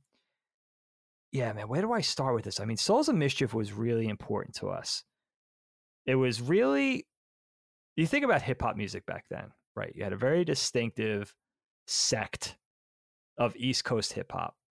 And in New York, we had DJ Red Alert and Funkmaster Flex. We had the New York radio stations, a very rich hip hop scene. Independent or underground hip hop was just starting to come in, so that wasn't really a thing just yet. And then our West Coast flavored hip hop was very SoCal centric. It was very of LA. So we had NWA and DOC, Dre, Snoop Dogg. West Coast rap was very distinctive. And then, of course, East Coast was taking off with Jay Z and Biggie and all the other things. And then we had the native tongue, if you liked Tribe, if you liked De La. There was all EPMD, KRS, Public Enemy. It was such a rich tapestry of hip hop and everything that that came out of, especially in New York and the East Coast, whether it was Brand Nubian or Big Daddy Kane or Kool Moe Dee, LL Cool J. Like we had, you know, those were like those were the forefathers, those were the uncles, and then hip hop was springing out of that. So everybody had their own distinct sort of portion and and role to play in hip hop. And then all of a sudden, in the early to mid '90s, this other West Coast hip hop started to come out, which was a Northern California thing, which was not on our radar at all, and that was, you know, included the hieroglyphics crew, which consisted of very much like an East Coast native tongue with Jungle Brothers and Tribe Called Quest and De La Soul. Hieroglyphics was Souls of Mischief, Del the Homo sapien, who's still on the scene. Del's very distinctive, awesome, also part of the Gorillaz. And Casual. So we had this, very, and they had a very distinctive sound.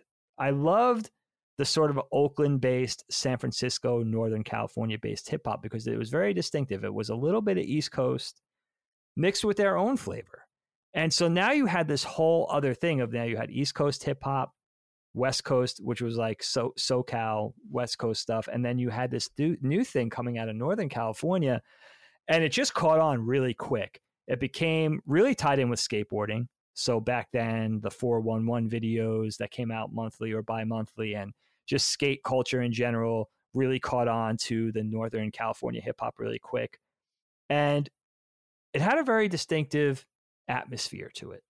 It was nostalgic, it was fun, but it also like went a little deeper with talking about stuff and had I had a little bit of a battle rap East Coast element to it, braggadocious and all that, but it had a little something extra. It had a little extra flavor. It talked about a day in the life, much like Souls of Mischief always reminded me of like a West Coast Tribe Called Quest. That's what they always reminded me of. And this track just takes me back to, you know, that last year of 93 and into 94, my last year on Long Island before leaving for college. I already graduated in the summer of 92. And this was kind of my year to just kind of shuffle off responsibility. You know, it was all about hanging out with PJ, hanging out with the people I skated with, my long term girlfriend at the time, um, hanging out at the skate shop, fast food, raver chicks. Like it was all about just like having fun. I had to work my little shifts at the supermarket, get that done as quick as possible, and just have a good time. Video games at night, hitting the arcade, Street Fighter, Samurai Shodown, Mortal Kombat. This song is really the theme song, is the track behind all that. You know, pl- popping it in the cassette deck and playing it in the car while we went out east to the skate park, which was really far away uh, in Southold on Eastern Long Island, which is far from where we were. And that was like one of our haunts. And just really like reminds me, like, I even to this day, I'll pop this song in Colin. Like, it reminds me of the car smelling like French fries and grip tape. You know what I mean? It reminds me of like someone's cheap cologne that they dashed on because we just had an all day skate session and then I was going to drop them off to go see their girlfriend. Like, or go out to eat with the gang at like a Fridays or something. So it was like that very specific period of irresponsibility, just plain fun, before and you know my early, I moved to to Philly in February of 94. I started art school and my early Philly experiences were fun. But this was a very distinctive atmosphere. I can remember winter and fall, just the way the trees looked, shooting down the Long Island Expressway to go, you know, to a skate spot. We were kind of all over Long Island and into the city and into the boroughs at that point. And just having a great time. And it's funny because there's other albums that I could kind of draw up with this time period. Like I think of De La's third album, Buhloone Mindstate. Very distinctive album of this period too. But based on the power and strength of a single song, a single track, it has to be Souls of Mischief 93 till Infinity. And, you know, I, I sort of adopted this as me and PJ's song too. My best friend, all even though PJ and I met in 91, this seemed to be the song that just encaps- encapsulates our time together as teenagers coming into our 20s on Long Island, still going through the throes of like that Peter Pan, Neverland, Peter Pan syndrome thing of like, we're not going to do anything except skate and have a great time, hang out with girls, whatever. And it, this was kind of the last throes of that, you know, and this album was always in the background, specifically this track. And uh, yeah, I felt like I had to mention it to yeah, sum up the conversation for myself. I was going to say this song, yeah, remind, I'm glad you touched on PJ because that obviously reminds me of you, PJ. It's a great song. It's on my playlist. It comes up. And it has that very, there's something about 90s hip hop to me specifically that sounds extra nostalgic because I think a lot of 80s centric hip hop sounds a little rudimentary and so it feels old. There's yeah, something, a point. There's a Pharcyde song that hold on, I gotta. What, what so- song is it? Far I'm so Side. glad you brought them up because uh, running, very much running. The song "Running" oh, by. Such a great just the way that song begins, mm-hmm. if you go listen to it, come on, come on, come on, yeah, you know, like Great it's album. like, and like the the scratching starts, and the and they're you can tell they're in the studio raising the volume a little bit, and the beat begins, and so I'm like, this is a very goosebump worthy nostalgia song, definitely, yeah. And they were bringing a different flavor. Those those specific bands, Souls, Pharcyde is a great one. Like they were bringing a really brand new flavor to hip hop. We had never heard anything like that before. It was a whole new iteration on this genre of music. And if you think back, I know for some of you younger cats, you don't really realize that, but think back to that time, it was only really one of two or three things. And then, of course, later on, we got the Dirty South sort of genre that sort of compartmentalized that thing. But then, yeah, the North, the Northern California thing was really was really special and uh, yeah, Pharcyde's another conversation we have to have, you know, at some point in the future when we talk about music. All right. Dig, the final song, I actually changed this one up from what I was gonna what I told you I was gonna do. Oh, I, no. I wanted to bring in I wanted to bring in a song. You know, I have a lot of literal melancholy in this list, so I wanted to have some figurative melancholy. Okay. And uh, I wanted to bring up the song Coheed and Cambria's "Welcome Home." Now, this song came to mind for me when I was when I was scrolling through my music earlier because I'm not a Coheed and Cambria fan at all. In fact, I don't know very many of their songs. I didn't discover this song until three years after it came out, and it didn't spur me on to really look for more. But the reason that I discovered this song was because it was a huge part of the original rock band, which came out in 2007. And oh, wow.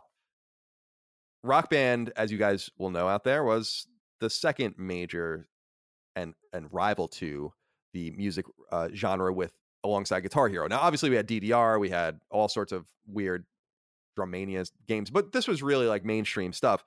And I had started working at IGN in 2007, and Rock Band and Guitar Hero were really, really, really taking root at this point. And we used to get together and play after work, and we would get played at, at people's houses, and we just got really into playing Rock Band. And you know, 2007 and 2008 were really good times in my life. I was just moving to San Francisco. I was single. I was young. I had no money. I didn't know any better.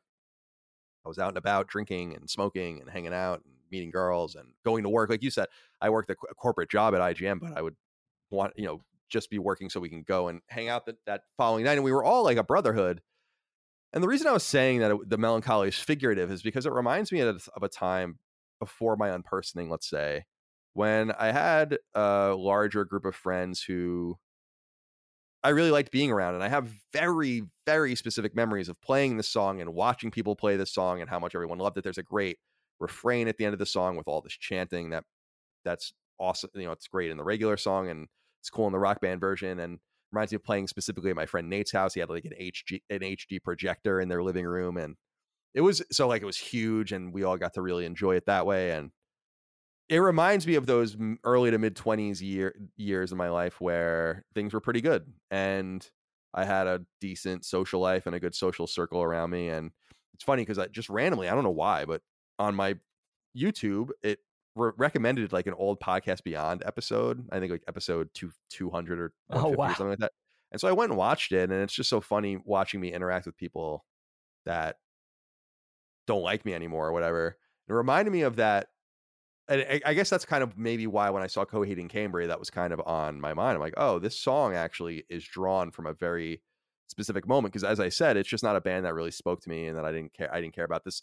It comes from this record with some absurd name, "Good Apollo" I'm Burning Star Four, Volume One, from Fear Through the Eyes of Madness. It's like, all right, enough. That's the title. That's the title of the album. It's Oh you know prog rock or whatever, but it's it's uh it's too much for me. I, I wasn't into getting further into it. So this song really is a place and time thing. And I know that people that were around for the rock like rock band when it was huge and when it was at its at its uh, genesis will remember this song because this was just one of those songs that you didn't have that many options. Later on, they would release songs every week, and before you knew, you had hundreds of songs and and sequels and stuff. But at the time, it's like you had thirty or twenty five or fifty songs, whatever it was, and so you started hearing the same shit over and over again, and you had to really find the ones that you liked. And so, "Welcome Home" by Coheed and Cambria is just reminds me of those games, reminds me of that era in my life, reminds me of friendship, and reminds me of all those kinds of things. So I had I had to end with that. I had a more melancholy choice for the last one, but we can do this episode again in the future. There's so many stories to tell about music. So yeah, that's that's Cool, it. man. I don't know if I know this last track that you mentioned. I think you. Probably will if you listen to it. Yeah, Welcome Home. I, I highly recommend it it. It's a great it's a great song. Really epic pro, like prog rock song. But but yeah, I, I think that uh, out of all of the ones that I mentioned, I think that you'll enjoy the Head Automatica one the most. Yes, I'm going to listen to that one first. I'll go in order, actually. Okay, cool. Listen to those today while I work. Cool. I happen to know the songs that you that you uh recommended. Yeah, with the you know exception all of the them, pub- with the exception of the Public Enemy one, which I probably have to just go look up. When Um, you when you hear it, you'll be like, "Oh yeah, yeah. this one." But yeah, so I have I guess I have that little bit of an advantage, but always good to talk music with you. I feel like we have to we don't have to do anything, but we should do it more. Yeah, it's fun. I love music, you love music, and yeah, it is fun. Like there's so much to say. I really feel like we could I feel like the way we treat music or the way we treat TV shows and movies, like we should be treating albums like that when we do a show. We should do a show about Sergeant Pepper. We should do a show about The Wall. We should do a That's show a great idea. about whatever. So we'll get there. We'll start in 2022. I think we'll start incorporating music more, uh, and I think this is a good reminder of why. Yeah, I love I love the album idea. I think that's a great idea. Yeah, why not? I mean, why not? Yeah, of course. All right, Dig. Well, let's end every episode of Knockback like we always do with a dad joke. I throw it over to you for that. All right, my friend. I feel like we've done a lot of flying insect jokes for some reason, but let's do one more. Sure. Kyle, Yeah. where do wasps like to get lunch? I don't know. A bistro. Uh, so that's nursery school level. yeah, that's not. That's no. But sometimes we gotta, you know, make them a little less sophisticated. Right. I feel like we have to go in waves. you can't set expectations that that they're always going to be grand No. slams, Next time we'll do a second grade joke. Right. And we'll make work our a way little back up. a little Right, more sophisticated for you guys. keep them wanting more. Very good. all right, Dave. Well, thank you for your time. And thank you all out there for your love, kindness, and support of Knockback. Remember, you can support us on Patreon, patreon.com slash last stand media for early ad-free access to every episode of the show. That also goes for Defining Duke, our Xbox podcast, Sacred Symbols, our PlayStation podcast, and more. Get your name in the credits, submit your inquiries for the various shows, topic ideas, and so on. We really support uh, appreciate your support over there. But of course, you can leave us nice reviews on iTunes, etc. Watch us on YouTube and subscribe there. That's basically it. We'll see I you next time. it. Yeah, that's it. We'll see you next time for more Knockback. Until then, goodbye. Goodbye. Knockback, a retro and nostalgia podcast, is a product and trademark of Last Stand Media and Colin's Last Stand LLC, and is recorded from Central Virginia and the Philadelphia suburbs, USA. The show was conceived by and is produced by me, Colin Moriarty. My co host is Dagan Moriarty. Knockback's executive producer is Dustin Furman, and the show is edited by associate producer Ben Smith. All of Last Stand's theme music is by Ramon Narvaez. As you know, all of Last Stand Media's shows, including Knockback, are fan-funded on Patreon at patreon.com slash laststandmedia. The following names are at the producer support level or higher on Patreon, and we're grateful for your kindness and generosity.